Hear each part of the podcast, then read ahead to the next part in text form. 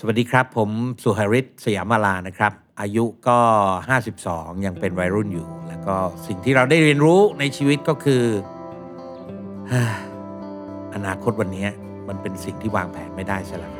Listen to the Cloud เรื่องที่ The Cloud อยากเล่าให้คุณฟัง Coming of Age บทเรียนชีวิตของผู้คนหลากหลาย และสิ่งที่พวกเขาเพิ่งได้เรียนรู้ในวัยนี้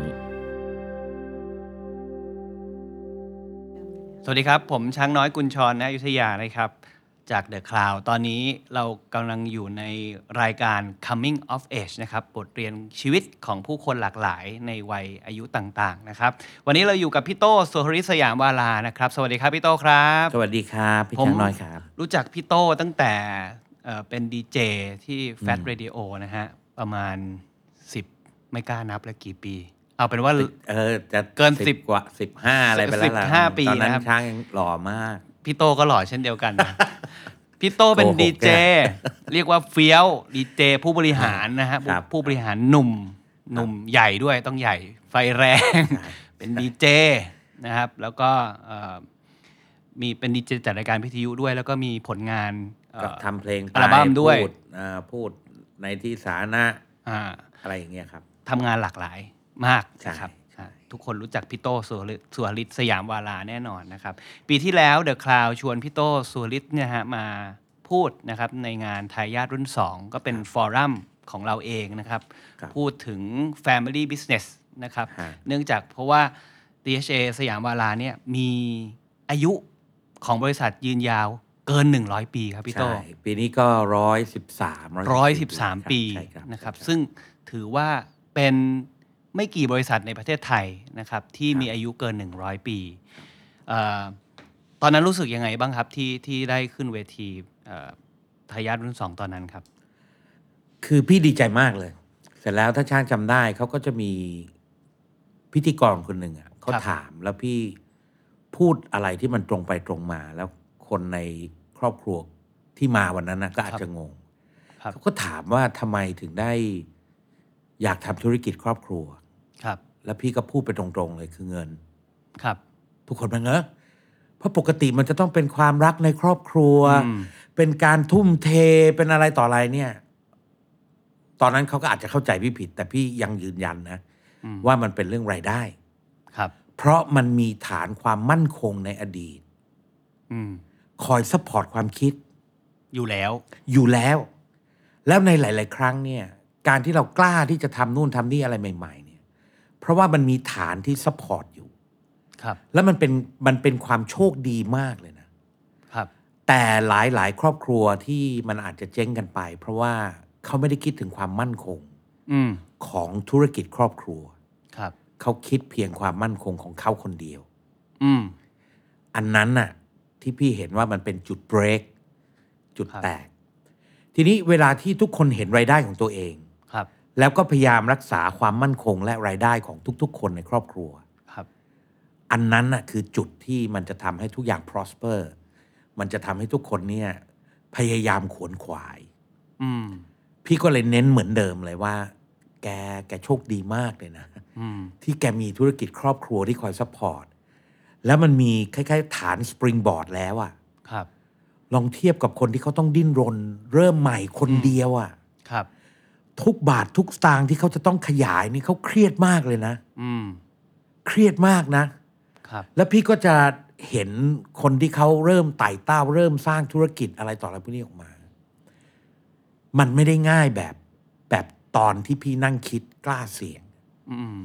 แต่โลกธุรกิจสมัยใหม่เวลาเราพูดเรื่องสตาร์ทอัพครับ เวลาเราพูดเรื่อง new gen เวลาเราพูดเรื่องอืม digital age ครับ ไอ้ความเสี่ยงพวกนั้นนะเขาก็ปรับตัวใช่ไหมครับ ให้กลายเป็นชวนคนอื่นมาเสี่ยงอืมชวนชวนคนอื่นให้มาเสี่ยง เออ มาเสี่ยงกับกับกูเราเนี่ย กูมีไอเดียอืมเห็นไหมคือมันมันในที่สุดแล้วมัน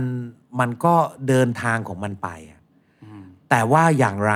ไอ้เด็กรุ่นใหม่ที่ทำสตาร์ทอัพมันก็มีความเสี่ยงของมันอยู่ครับ มันมีการดิ้นรนอีกแบบหนึ่งแต่พี่ถือว่าพี่โชคดีว่ามันมีฟ u n เดชันมันมีรากฐานอืมที่จะทำให้เราเนี่ยพร้อมที่จะเสี่ยงได้และมั่นคงอืม และมันก็มันมีรายได้ที่คอยจุนเจือครับมันก็ทำให้พี่ทำฝันได้หลากหลายอืมมันทำให้พี่มีชีวิตแบบที่ช้างพูดเมื่อกี้เนี้ยครับเดี๋ยวดี๋ยวกูทำอัลบั้มเดี๋ยวกูออกไปพูด เดี๋ยวกูไอ้โน่นไอ้นี่ เพราะว่ามันมันมีฐานอยู่ระดับหนึ่งอืมที่สปอร์ตเราอะไรอย่างเงี้ยครับเอ่อเนื่องจาก DHA สยามวารามีอายุมันร้อยปีอะพี่โตครับแน่นอนร้อยปีเนี่ยมันต้องเจอวิกฤตมากมายอะทั้งครับทั้งเอ่อวิกฤตเศรษฐกิจอืม วิกฤตภัยพิบัติธรรมชาติ อย่างที่ผมเคยรู้นี่คือ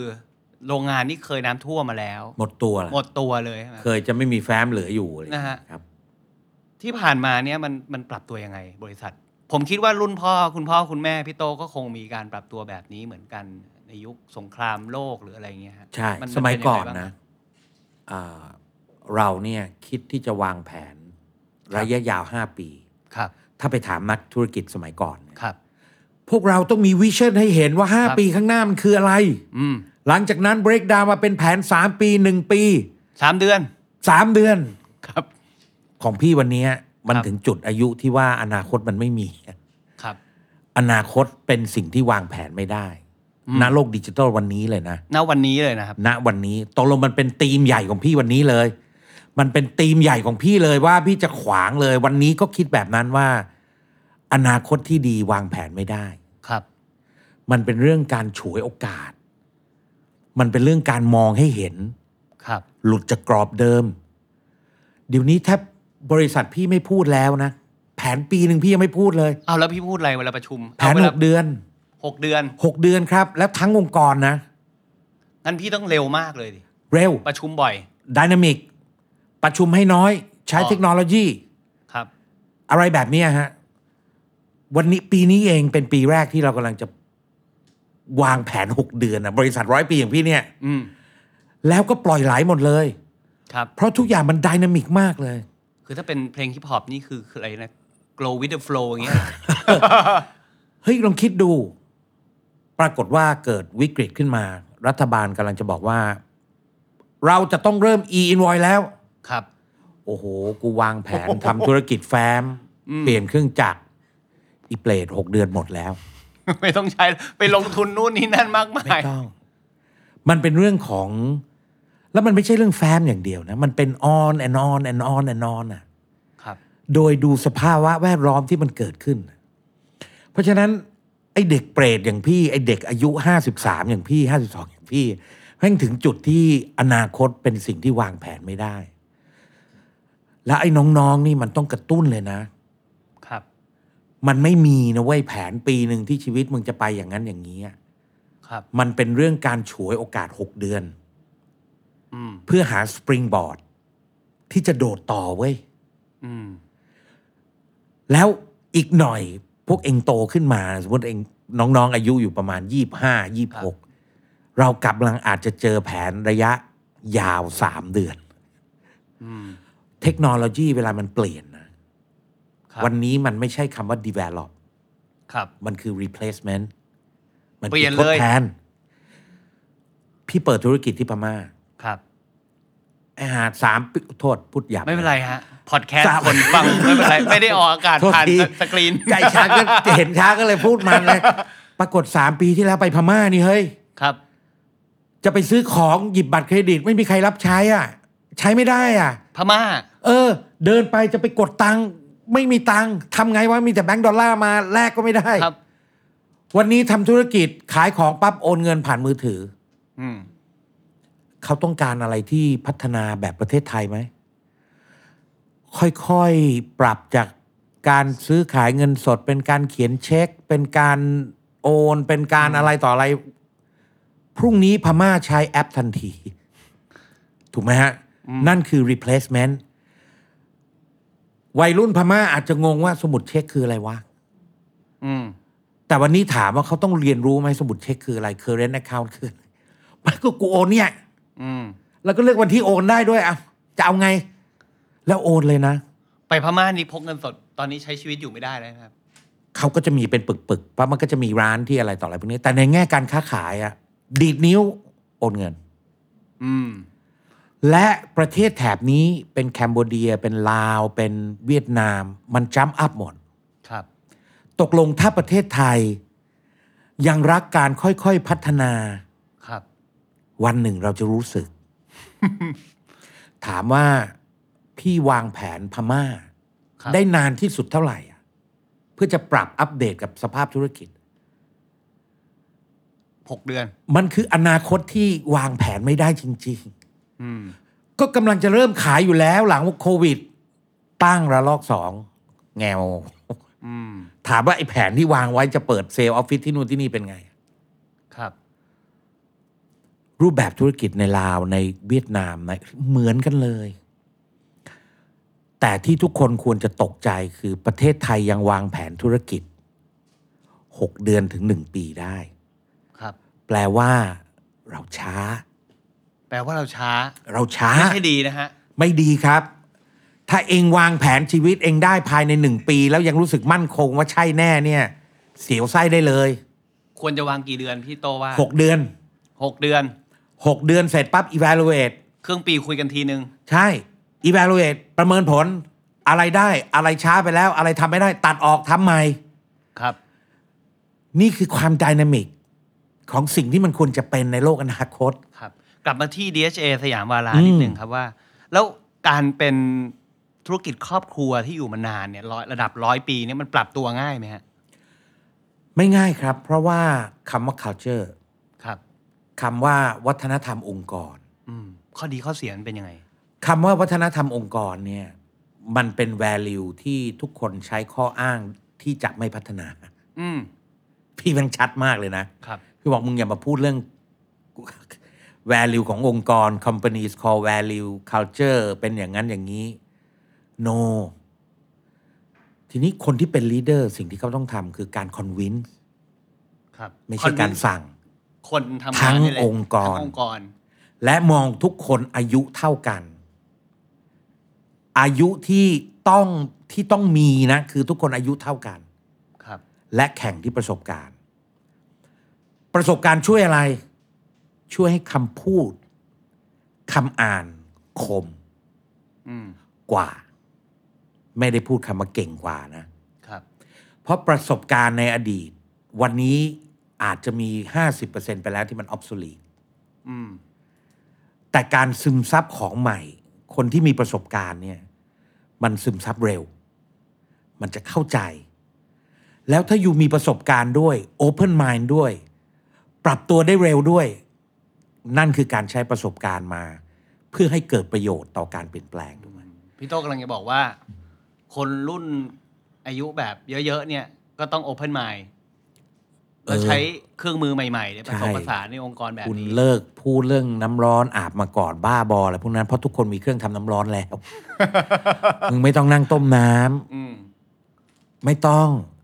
เลิกอ้างประสบการณ์ที่มากกว่า เพื่อที่จะบอกว่าไอ้เด็กรุ่นใหม่มัน มันมันไม่รู้เรื่องรู้สา ครับ ขอโทษ เขาเกิดมาคนละ environment หมดแล้ว ครับ มันไม่มีประสบการณ์อะไรที่เราเจริญเติบโตมาตั้งแต่เด็กที่จะไปสอนได้อะวันนี้อะช้างมีลูกไปสอนดิครับ สอนโลกเราอะครับ ไปสอนให้เขาฟังดิ เขาป้าบ้าปะเนี่ย อืม เพราะเขาเขาเกิดมาคนละ environment ไปแล้ว อ่า คนละ mindset เมื่อก่อนเราต้องจะเปิดคอมพิวเตอร์เราต้องดู manual ให้ใช้ยังไง อันนี้ยุคแรก ๆ นะอ่าเดี๋ยวนี้โยนโทรศัพท์ เด็กใช้เองเป็นโดยไม่ต้องเออมี manual อะไรเลย เสียงสวรรค์ของคนยุคเราคืออะไร อีอ๋ออีอ๋ออีอ๋ออ่ามาอินเทอร์เน็ตเสร็จแล้วเออนี่คือเสียงสวรรค์ในอดีตเสียงนี้เนี่ยเดี๋ยวนี้องเดี๋ยวห่างไปสิบปีนี่งงไออีออนี่คืออะไรเคยได้ยินเสียงอีอ๋อเสียงสวรรค์ไหมเกิดทันเออใช่ไหม แควกพอมันเงียบไอ้เด็ดมาติดแล้วเว้ยติดโอ้โหเออนี่พี่โต้สที่ปีดทำให้กูผมนึกถึง 10k per sec พูดเล่นไหมอืมจะไปพูดอันนี้ให้เด็กมันฟัง ป้าพูดอะไร 10k per sec วะอืมเดี๋ยวนี้มัน 1g per sec วะนั่นสิแล้วเราจะเอาประสบการณ์อะไรไปอะ มันคือการใช้ประสบการณ์เพื่อบอกว่าโลกยุคนี้ที่ดีมันควรจะเป็นยังไงครับสมดุลยังไงถูกไหมฮะ เราจะเห็นมากเลยนะ การการที่เขาโตมาในโลกยุคใหม่ แล้วมันไม่ใช่ดีเสมอไปอะครับถามวันนี้ว่าไอเด็กยี่ห้าที่มันดูเน็ตทั้งวันน่ะ มึงเคยรู้ไหมความจริงคืออะไรอืมถามจริงๆเข้า Google เลย ครับมันจะมีข้อมูลที่คอนทราสต์กัน มากมายโมโหลานอะ นั่นคือการได้ประสบการณ์ของผู้ใหญ่มา balance ได้อืม ขโมย เพราะว่าถ้าเองมีแต่ประสบการณ์ที่มันเป็นหน้าจอแบนๆนะอืมอีกหน่อยเองจะเจอข้อมูลซ้ายขวาที่มันเป็นคนละโลก แบบในในเอ่อ documentary Social Dilemma ใช่ป่ะครับ เอาคำว่าศาสนาแล้วกันอืมเลือกศาสนาอิสลาม ศาสนาคริสต์ศาสนาพุทธครับ แล้วอยู่ไปดูข้อมูลที่มันเกิดขึ้นในนั้นอืมลูกพี่จะเลือกชื่ออะไร ลูกช้างอะ จะเลือกชื่อว่าอะไร ครับ ในแง่พี่แล้วพี่ว่านั่น s ก a r y แต่อายุคเราเกิดมาเนี่ย scary หนักกว่านะ เพราะผู้ใหญ่พ่นข้างเดียว อืม ตกลงสมัยเราเนี่ยมันเป็นความ scary แบบโดน brainstorm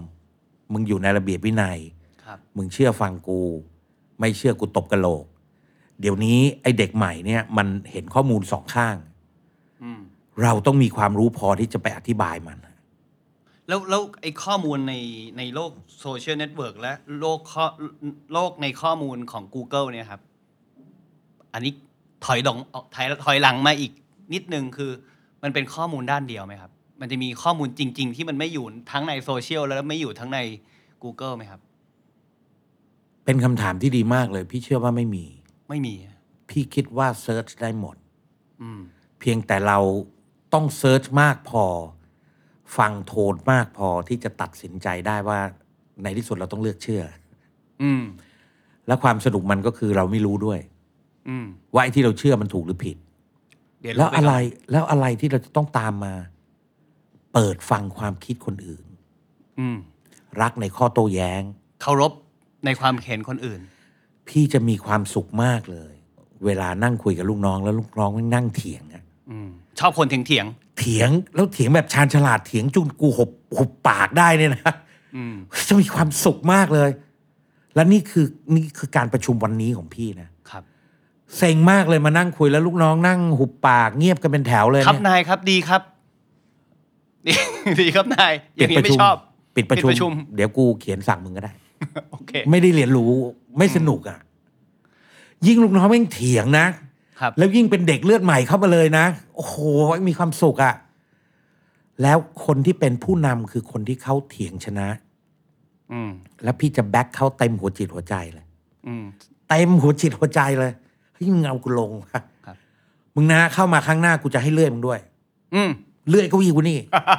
เพราะกูจะไปขี่มอไซค์อืมแล้วกูมั่นใจแล้วว่าจะมีครับคนนั่งแทนอะ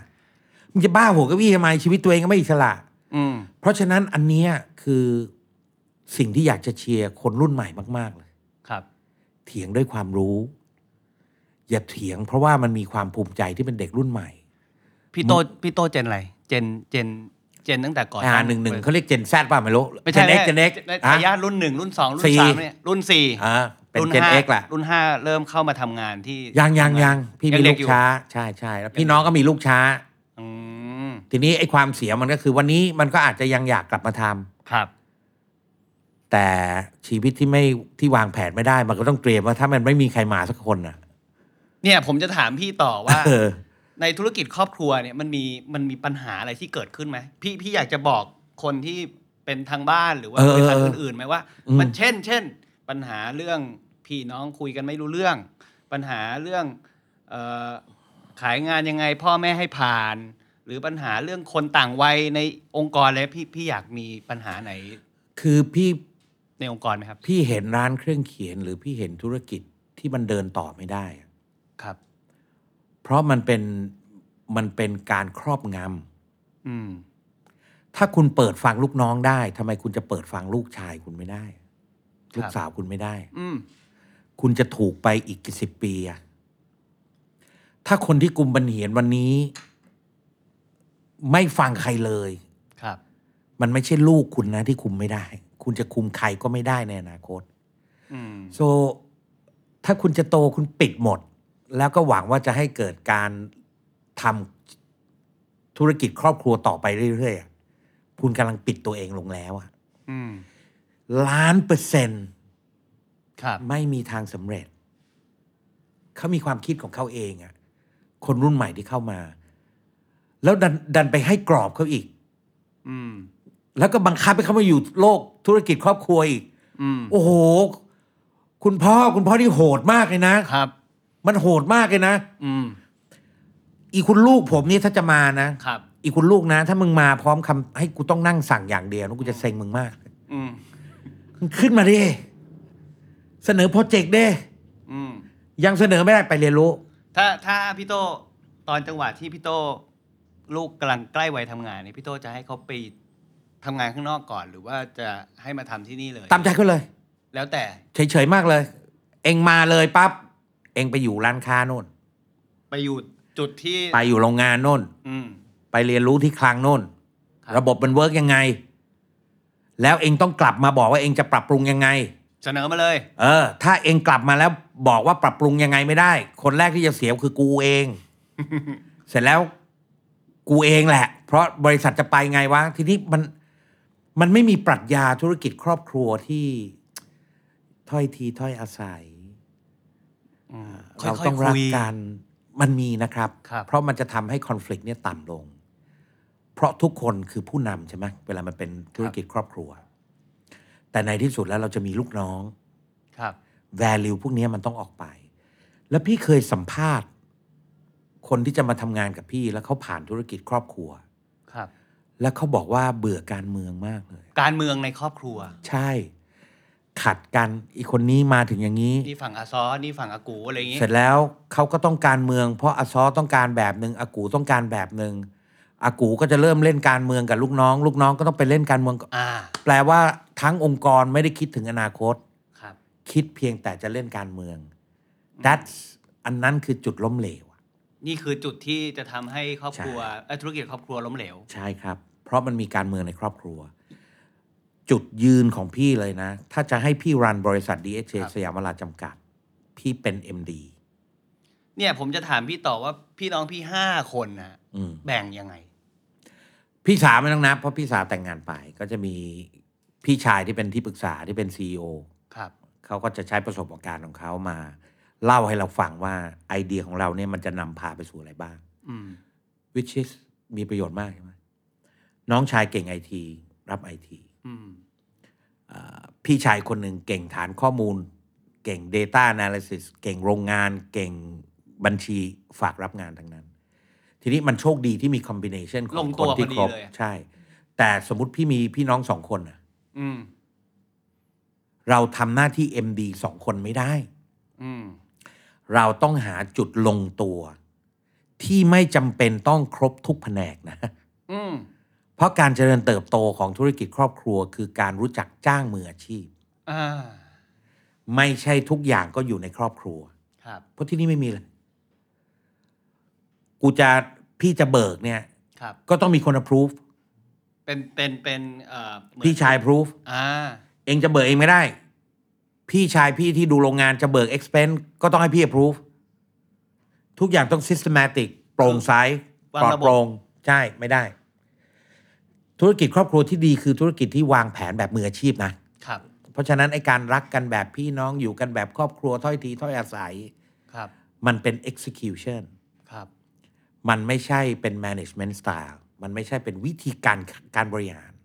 อืมแต่มันเป็น execution ถ้าช้างเป็นลูกน้องพี่ ครับ พี่จะดุเองแบบพี่แบบน้อง แต่มึงส่งงาน อืม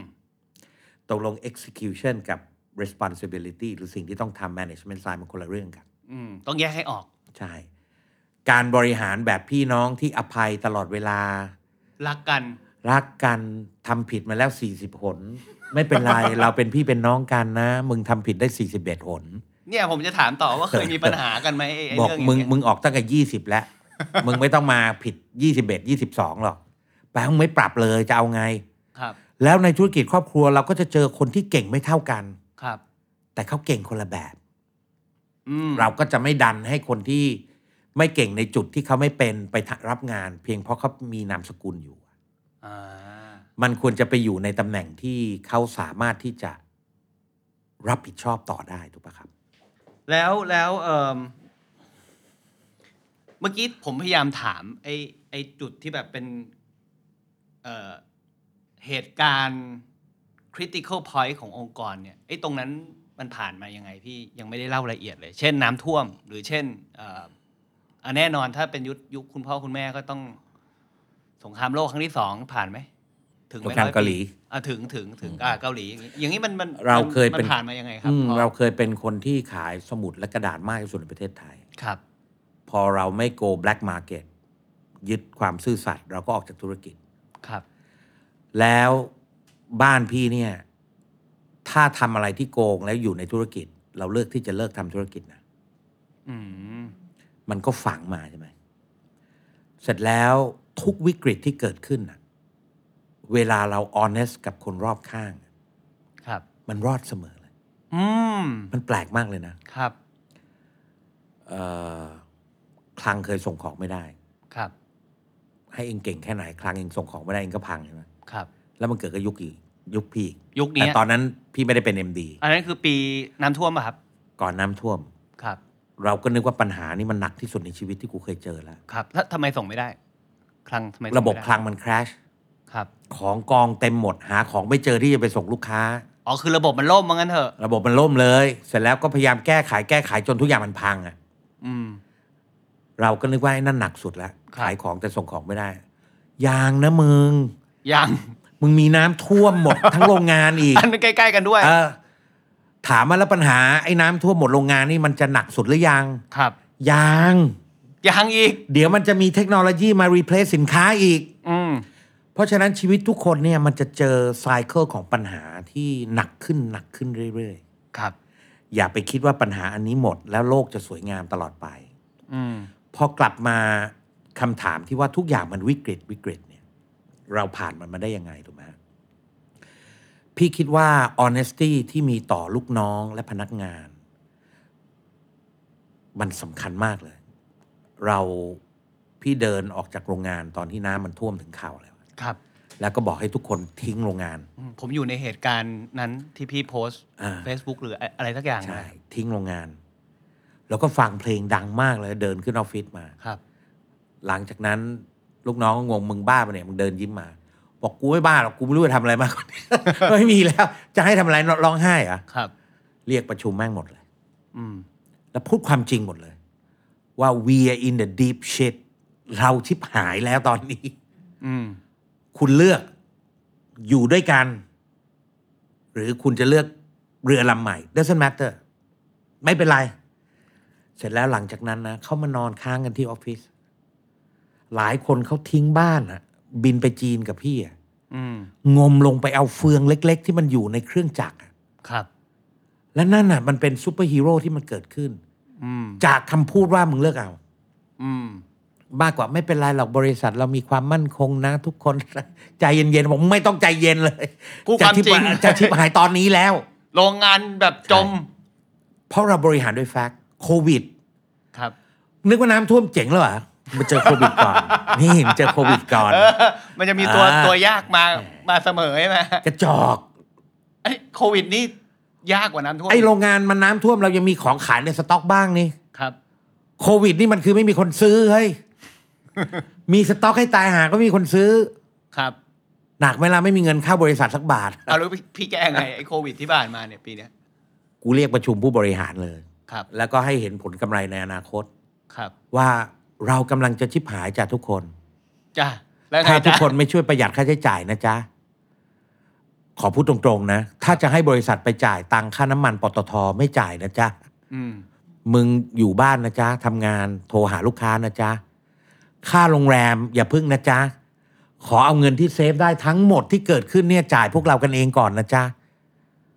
ปรากฏค่าใช้จ่ายลดหวบเลย เยอะไหมครับกี่เปอร์เซ็นต์พอพอค่าใช้จ่ายมันลงไปสามสิบสี่สิบเปอร์เซ็นต์นะแต่ยอดขายตกแปดสิบกว่าเปอร์เซ็นต์นะ ก็ยังไม่ตู้กันอยู่พอดีอ่ายอดขายตกแปดสิบเปอร์เซ็นต์แต่ไม่เป็นไรครับ เพราะเราเลิกจ่ายคนอื่น แล้วเลือกดูลูกน้องเราเองก่อน อืมแล้วเชื่อพี่ทุกบริษัทก็อย่างเงี้ยครับ ทีนี้เลื่อนสุเพราะเราให้เขาเห็นแฟกต์แล้วคนที่เลือกจากไปคือคนที่เขาจะโหดร้ายกับเราอยู่แล้วนึกออกไหมมีคนจากไปอยู่แล้ว มีอยู่แล้ว แล้วทุกครั้งที่เกิดวิกฤต มันจะเป็นการสกรีนคนครับ เพื่อรับเลือดใหม่อืมโซมันมีทั้งความทุกข์นะครับ เคยกินยานอนหลับเป็นเดือนไหมล่ะแม่งนอนไม่หลับอะ่ะตื่นอยู่ตลอดเวลา พรุ่งนี้กูจะทำอะไรกูจะทำอะไรกูจะทำทั้งสามวันชักไม่ไหวแล้วกินยานอนหลับเป็นเดือน เอ๊ะมันก็ไม่เป็นไรเว้ยครับ เลิกกินกลัวติด โอ้โหแรก ๆ ก็จะเป็นจะตายแล้วมันนอนไม่ได้ แต่ว่ามันก็ค่อยๆค่อยๆดีขึ้นอืมแต่ว่าวิกฤตอะ มันสร้างฮีโร่ในองค์กรอืมมันสร้างเลือดใหม่ในองค์กรอืมเลือกเก่าไปเลือดใหม่มา คนที่ไม่ดีเขาจะเลือกจากไปครับซึ่งพี่มองว่ามันเป็น plus point so มันก็จะมีววิธีการผ่านวิกฤตอะไรต่าง ๆ เหล่านี้ แต่ว่าคีย์ของมันคือบอกให้รู้สถานการณ์แท้จริงครับ เมื่อกี้เราพูดถึงเอ่อคนรุ่นใหม่ค่อนข้างเยอะนะพี่โต้พยายามพูดบอกว่าเปิดโอกาสครับ ให้เขาคิดให้เขาแสดงความเห็นให้เขาได้ลองทำพี่โตในฐานะที่เป็นพี่โตตอนนี้ที่เป็น MD นะครับ รับอะไรของคนรุ่นพ่อแม่หรือรุ่นคุณปู่คุณย่ามาบ้าง เป็นเรื่องปรัชญานมันมีอะไรถ่ายทอดมาบ้างไหมครับ มันเป็นเรื่องปรัชญาในการทำงานนะเช่น ต้อง honest ต้องซื่อสัตย์อืมบาทเดียวก็ไม่โกงนี่คือซึมมาจากเป็นสายเลือดเลย และไม่จนบัตรนี้ก็พูดกับไอ้รุ่นลูกครับ มึงโกงบาทเดียวมึงต้องใช้หนี้ร้อยหนึ่งอืมเพราะฉะนั้นไม่โกงดีกว่า แล้วก็ไม่ไม่ผิดกฎหมาย ไม่ผิดกฎหมายนะครับ อันนั้นเป็น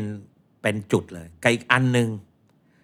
ที่สอนและก็สอนทุกคนคือจงเป็นปลาแซลมอนที่ว่ายทวนน้ำอืมเพราะน้ำข้างบนน่ะมันสะอาด ครับ มึงจะไปว่ายอยู่กับปลาอื่นๆ ข้างล่างนะมันมีแต่ขี้มีแต่โคลนมีแต่อะไร เพราะฉะนั้นการหาน้ำสะอาดต้องทำงานหนักกว่าคนอื่น ครับ มึงต้องกระโดด มึงต้องว่าย มึงต้องดิ้นรน อืม แล้วน้ำข้างบนน่ะมันใส เวลาพ่อสอนมาเรื่อยๆ มาถึงครับ ยุคเรามันเกิดอะไรขึ้น เราก็บอกว่าการทำงานมันต้อง one step ahead อืมก๊อปปี้นี่เป็นเรื่องของคนที่ไม่ต้องมีมันสมอง ครับ ความสนุกมันคือ you one step ahead อืมดีกว่าคนอื่นยังไง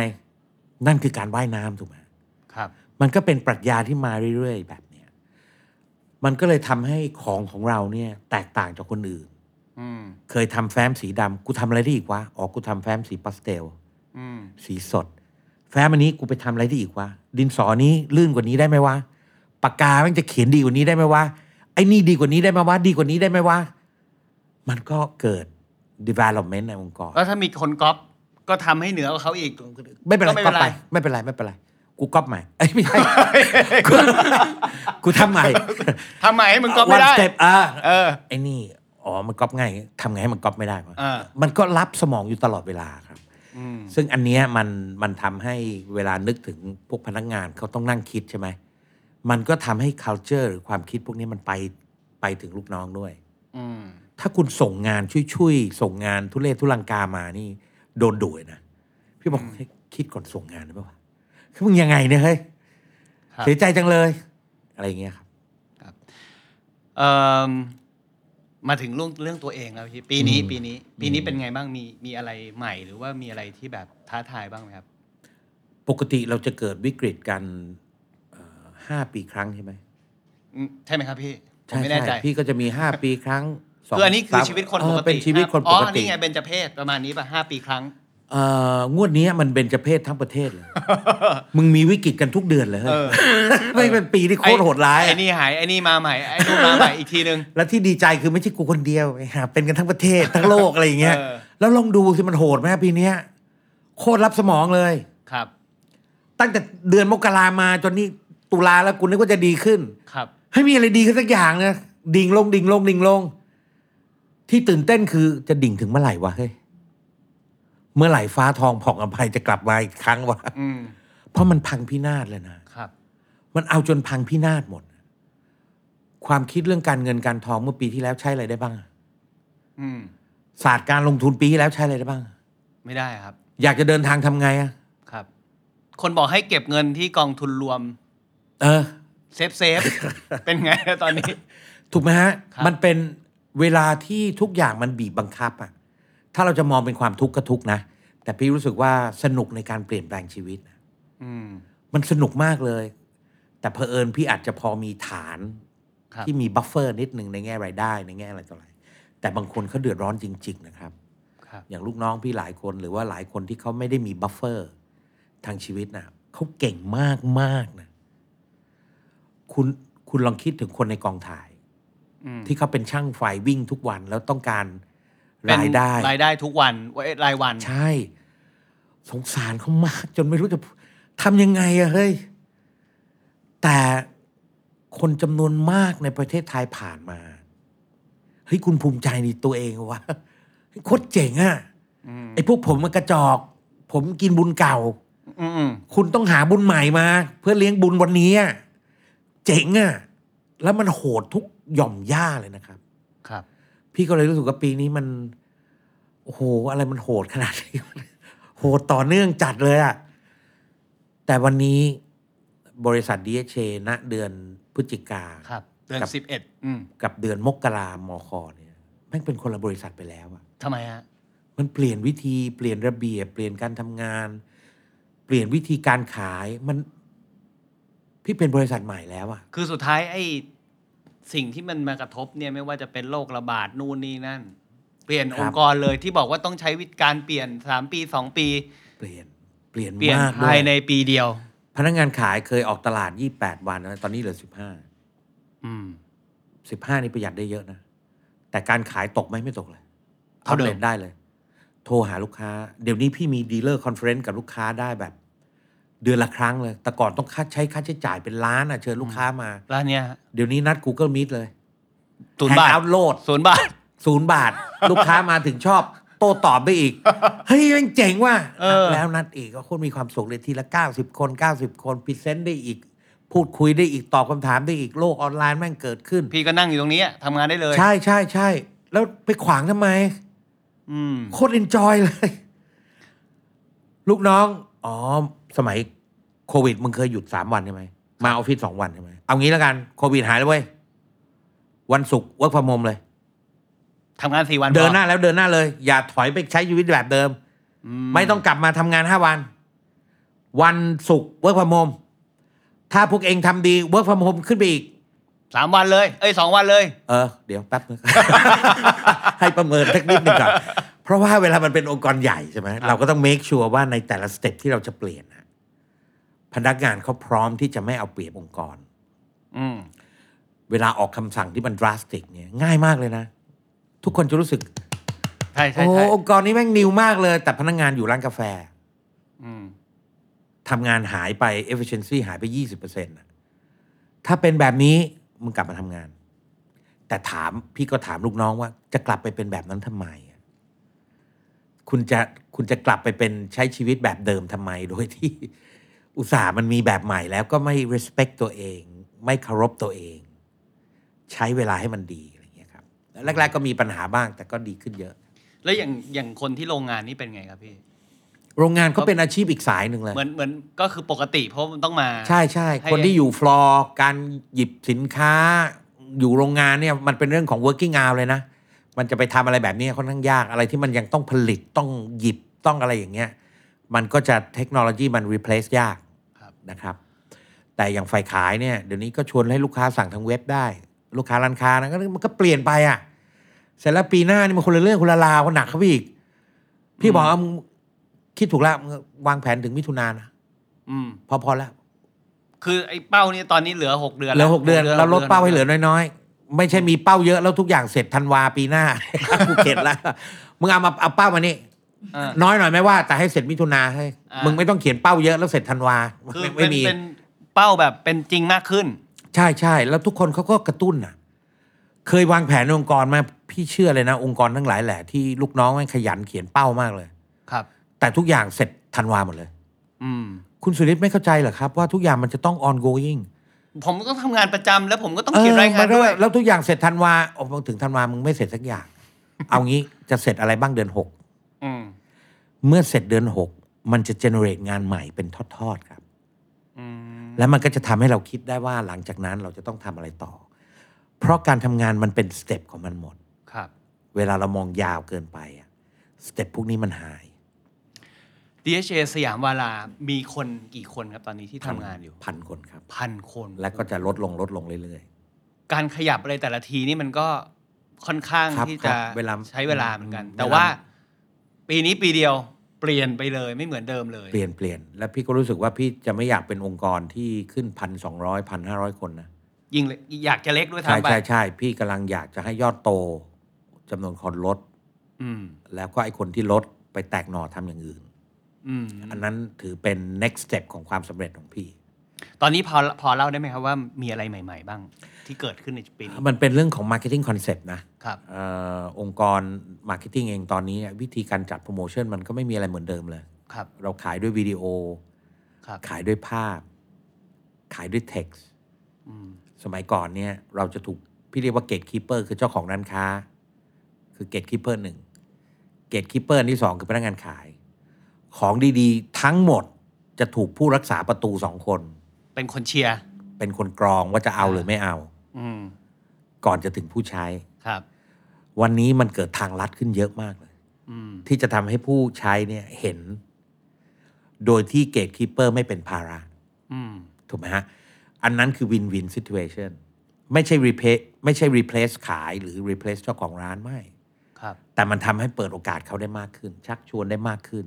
เพราะฉะนั้นทั้งขายทั้งการตลาด policy ทางด้านโลจิสติก มันเปลี่ยนไปหมดเลย อืม เสร็จแล้วเราก็เอา concept สตาร์ทอัพอืม เข้ามาอยู่ในองค์กร ก็คือเริ่มคือหลาย ๆ คนเขาก็ทำแล้วอะนะ พี่ก็เริ่มท้าพนักงาน ครับ มานี่สิจ้าแต่มันจะเสียวมากเลยนะ เวลาเราจะเริ่มท้าแล้วมันไม่มีคนเดินเข้ามา เออ แล้วเป็นไงพี่ ตกใจได้แล้ว ตกใจได้ แล้วก็ต้องหา แปลว่ามันเกิดอะไรขึ้น เขายังไม่พร้อม หรือเขางานแน่นจนไม่รู้จะทำอะไรเพิ่ม หรืออะไรใช่ไหมฮะซึ่งพี่ก็เชื่อว่าอันนี้มันเป็นจุดเริ่มต้นที่ดี ว่าเรา encourage ให้ลูกน้องเสนอโครงการอืมเหมือนสตาร์ทอัพมีกองทุน ใช่ แล้วเราก็ไปมีพนักงานคนอื่นมาแทนเขาแล้วแล้วก็ก็สถ้าปอร์ตกัถ้านคิดทำได้ปุ๊บเอาเงินไปเลย เอาไปเลยรันไปเลยอัพโตเลยโตเลยเฮ้ยไปโตเลยแล้วก็เป็นเฮดเออขเอองออันนี้มึงไปก็ไม่เลยต้องอยู่เครื่องเขียนด้วย อยู่ทำอะไรก็ได้อย่างอื่นที่ได้มันซินเนจีกัน ไม่ใช่แบบแหวกแนวพลุ่งพติ้วไปนะแล้ว ก็ให้มันซินเนจีกันอะไรกันอย่างเงี้ยครับ เสร็จแล้วเราความคิดสร้างสรรค์ของลูกทีมหลาย ๆ อย่างมันมามันเจ๋งนะอืมเวลาเราเป็นคนนั่งฟังอะ ครับทีนี้พี่ก็สมัยก่อนพูดเยอะ ชอบพูดชอบไอ้นู่นไอ้นี่เดี๋ยวนี้เวลาประชุมฟังเยอะเนี่ยมันดี มันทำให้ไอ้เวลาเราตอบ เวลาเราเสียดแทง เวลาเราเปลี่ยนใหม่ เวลาเราเกิดไอเดียเนี่ยมันก็จะดีขึ้น แล้วเดี๋ยวนี้เขาก็ไอ้ไอ้บทสนทนามันเป็นการบทสนทนาที่มีคนพูดในห้องประชุมเยอะขึ้นนะครับ ครับ เป้าหมายชีวิตส่วนตัว วันนี้คืออะไรพี่ โอ้โห เพิ่งจะบอกว่าอนาคตวางแผนไม่ได้ อืม เป้าหมายแม่งคือ ไม่มีอะไรเลยนะไม่มีไม่มีจริง ๆ แล้วเรารู้สึกว่าทุกอย่างเนี่ย เวลามันสั้นเนี่ยมันตื่นเต้น อืม แล้วเราก็เกือบจะตายไปทีแล้วหัวใจวายอะอื มเฮ้ยจมึริงงเหรก็อพี่เอออัอันนี้เรื่องจริงใช่ปะเรื่องจริงไปปั่นจักรยานเนี่ยหัวหัวใจวายอยู่สิบกิโลเนี่ยจริงเหสุรวรรณภูมิอะเออ แต่มันเจ็ดแปดปีไปแล้วนะอ๋อโอเค ทีนี้ยิ่งไอ้เป้าหมายมันยิ่งหมดความหมายเลย ทีนี้อยากจะถามต่อว่าอะไรสำคัญสุดของพี่โต้ตอนนี้ เงินทองสุขภาพ happy อะไรอะไรมีอะไรอะไรสำคัญ สุขภาพสุขภาพ สุขภาพตอนนี้เออแล้วก็ไม่รักษาด้วยยังปาร์ตี้อยู่นี่ แต่เราก็เห็นแหละว่าเออแม่งยากนะไอ้คนที่บอกว่าสุขภาพกูต้องดี สุขภาพกูต้องดีอะมึงต้องถึงกับตัวเองก่อน เวลาล้มหมอนอนเสือแล้วถึงจะรู้อืมไอพี่เนี่ยดันหัวใจวายไปแล้วผ่านมาแล้วยังทะลึ่งเหมือนเดิมอยู่เลย เหมือนเดิมยังสนุกอยู่เลยไลฟ์สไตล์เหมือนเดิมเออยังสนุกอยู่เลยกินเหล้าปาร์ตี้ไม่ไม่ไม่แต่ว่ามันลดลงเยอะ แต่ว่าลดลงเยอะเพียงแต่ว่ามันมันมันก็ตามอายุใช่ไหมแต่วันนี้มันมันกลับกลายเป็นเฮียท่องเที่ยว มีแรงไปท่องเที่ยว มีแรงไปทำนู่นทำนี่ มีแรงนำคน มีแรงเสนอไอเดีย อืม เพราะว่าความสนุกนี่มันไม่มีอะไรระยะยาวจริงๆเลยนะครับพี่ไม่เห็นแล้วอะมึงมีความสุขอะไรระยะยาววะอืมเฮ้ยมึงโกยช่วงนี้สั้นโกยช่วงนี้เสร็จ เอาใหม่เอาใหม่ เดี๋ยวจะไปโกยอันใหม่ เดี๋ยวจะไปโกยอันใหม่ เชื่อไหมแล้วมันทำให้เกิดการแตกแขนงของชีวิตใหม่ ๆ เต็มเลยครับ วันนี้ออกตลาดขี่มอไซค์ไปด้วยอืม แต่ก่อนขี่เอาแต่ขี่มอไซค์เที่ยว วันนี้ผสมลองดูที่เฮ้ยเออทั้เอางงาเยี่ยนมรักกับไอ้นี่ไปด้วยเออทั้งเยี่ยมลูกค้าด้วย ทั้งขี่มอไซค์ด้วยห้าโมงกลับถึงโรงแรมประชุมหกโมงครึ่งออกไปกินข้าวกับลูกน้องมาถึงตอนเช้าสตาร์ทมอไซค์ขี่หาลูกค้าอีก ถอดหมวกกันน็อกเดินเข้ามาหาลูกค้าเลย ถามว่ามันได้ plan เป้าหมายอะไรในชีวิตไหมไม่เลยมันเป็นเรื่องของเราผสมอะอืมอะไรที่มันเข้ามานะตกลงพี่ พี่รู้สึกว่าเป้าหมายระยะยาวมันโคตรไร้ค่าเลยนะพี่ว่านะพี่ที่ว่าผ่านมานะถึงตอนนี้รู้สึกว่าเออไม่ต้องมีระยะยาวแล้วใช่ใช่แล้วก็เราจะต้องวางแผนความมั่นคงให้ลูกครับ มึงไม่มีอะไรไปมากกว่ามึงอย่าไปใช้อะไรเกินตัวอืมแค่นั้น เออ มึงจะมีอะไรเก็บนักหนา ถ้ามึงใช้จนสุรุ่ยสุร่ายกันนะอย่างอย่างนั้นแผนชีวิตพี่ 6 เดือนข้างหน้าเป็นไง ถ้าถ้าถ้าเปรียบเทียบเมื่อกี้เราพูดถึงบริษัท 6 เดือนนะอืมอืมอืมแผนชีวิตพี่ 6 เดือนเป็นยังไง ระยะหกสั้น เดือนข้างหน้าเนี่ยนะครับ พี่จะต้องเหลือเวลาอยู่ในออฟฟิศเพียงอาทิตย์หรือสองอาทิตย์ ที่เหลืออยู่ข้างนอก ครับ อยู่กับร้านค้า อยู่กับลูกค้า อยู่กับการหาที่ดิน อยู่กับการสร้างโปรเจกต์ใหม่ ความล้มเหลวคืออีกหกเดือนแล้วกูยังต้องอยู่ออฟฟิศห้าวันต่อเดือนต่อวันอยู่อันเนี่นี้ยคือถือว่าล้มเหลว นี่กูล้มเหลวแล้ว เพราะฉะนั้นเอานี่กูแผนตรงนี้ก่อน โอเค แต่มันเป็น step ที่ยิ่งใหญ่มากเลยนะ เออ จริงฮะ เหลือสองอาทิตย์ที่ออฟฟิศที่เหลืออยู่ข้างนอกอะ่ะ แม่งเป็น major change เลยนะ อืม เอาแค่นี้ก่อน พอมันได้เหลือสองอาทิตย์ เดี๋ยวโอกาสใหม่ ๆ ที่มันเกิดขึ้นที่เราไปหา มันจะเปลี่ยนชีวิตเราอีกเออสองอาทิตย์พี่จะไปทำอะไร ออกไปหาที่ดิน อืม ออกไปติดต่อคน ออกไปหาลูกค้า ออกไปต่างจังหวัด อ๋อ ออกไปหาการลงทุน คือทำงานแหละ แต่ว่าไม่ต้องอยู่ออฟฟิศเออ เครื่องเขียนก็ปล่อยเข้าไป ไม่ใช่ทั้งปีทั้งชาติคิดแต่เครื่องเขียนดินสอปากกาอยู่นั่นแหละ ไม่ต้องทำบ้าอะไรสักอย่างอย่างเงี้ยเพราะวันนี้มันเป็นอย่างนั้นไง ครับ ก็เลยอันนั้นเป็นจุดที่อยากทำให้ได้นะ เสร็จแล้ว ไอ้การใช้ชีวิตข้างนอกเนี่ยมันเป็นการใช้ชีวิตที่กระตุ้นความคิดใหม่ ๆอะอืมมันนั่นคือแหล่งความคิดสร้างสรรค์ อืม อีห้องสี่เหลี่ยมบ้าเนี่ยในห้ห้อองงนี้ทำงานะนเราอเนี่ยยู่ในห้องเออเอ่อสัมภาษณ์ในห้องทำงานพี่โตมันนะฮะมันเป็นห้องที่มีแต่กรอบให้กับกระบาลเราอะอืมท้องฟ้าเว้ย ใช้ชีวิต ท้องฟ้าเว้ยข้างนอก แม่งทำให้กรอบเรากว้าง ห้องนี้แม่งเป็นเป็นตัวสร้างกรอบกระบาลมึง ครับผม พี่ก็ว่ากันนะ อะ สุดท้ายครับ อันนี้เป็นคำถามไฮไลท์ของวันนี้ครับ คือ พี่โต้ช่วยประเมิน ชีวิตตอนอายุเท่านี้หน่อย 52 ปีใช่ไหมครับพี่โต้ถ้าผมใช่ครับนับไม่ผิดใช่ครับใช่ครับ แล้วก็เรียนรู้อะไรในชีวิตในวัย 52บ้างครับ พี่ไม่รู้จะพูดว่าพี่โชคดีกว่านี้ได้ยังไงนะโคตรมีความภูมิใจในชีวิตของตัวเองตอนนี้เลยครับ ภูมิใจมาก เราผ่านมาหมดน่ะใช้ชีวิตมาหลากหลาย แล้วมันก็หล่อหลอมให้เราเป็นคนที่สามารถผสมชีวิตอืม ในงานหนึ่งงานได้ครับ ตกลงพี่ไม่รู้จะขออะไรมากกว่านี้แล้วอะแต่ไอ้ความพอใจนี้มันไม่ได้หยุดชีวิตนะครับ สมัยก่อนก็ต้องบอกว่าเราต้องดิ้นรน ห้ามพอใจในชีวิตกูบอกว่ากูโคตรพอใจชีวิตกูตอนนี้เลยอืมแต่กูดิ้นรนอีก เพราะอืมการดิ้นรนมันคือการหาอะไรใหม่ ๆ ให้ชีวิต อืมเดี๋ยวมันก็จะเข้ามาอีก เพราะฉะนั้นมันไม่ใช่เป็นอารมณ์พอใจในชีวิตแล้วก็นิ่งเออ มันไม่ใช่พอแล้วอะ่ะๆอืม แต่มัเป็นนปลาพอใจแซลมอน เป็นปลาแซลมอน ใช่ มันเป็นความพอใจแต่มันไม่ใช่พอแล้ว เฮ้ย ชอบคำนี้ เออ พอใจแต่ไม่พอแล้ว เออ พอใจอ่าแต่ไม่พอแล้ว เออเออดีดีเขียนเนี่ยมันเขียนมันสโผล่เตตัสมัเลยนว่าโผล่ได้ตอนเออเออตอนชีวิตเราตอนต้องพอใจสัมภาษณ์นะครับแต่ไม่พอแล้ว เออครับผมทีนี้ถามว่าแล้วได้เรียนรู้อะไร ก็คือธีมของวันนี้เลย อนาคตแม่งวางแผนไม่ได้ ครับ ใช้ชีวิตวันนี้ให้เต็มที่ เพื่อสร้างสิ่งใหม่ ๆ ในระยะสั้น พอมันได้สิ่งใหม่ ๆ ในระยะสั้น มันจะทำให้ชีวิตมันเกิดแตกแขนง แล้วถึงตอนนั้นเราเลือกเดิน การใช้ชีวิตที่คอนเซอร์เวทีฟมีเป้าหมายชัดเจนเกินไป ณ วันนี้ตามความรู้สึกของพี่คือ boring น่าเบื่อ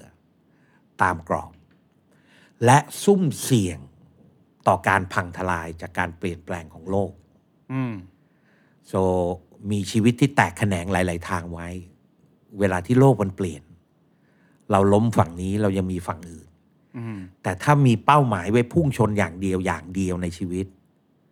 ความเสี่ยงในการโดนการเปลี่ยนแปลงมันล้ม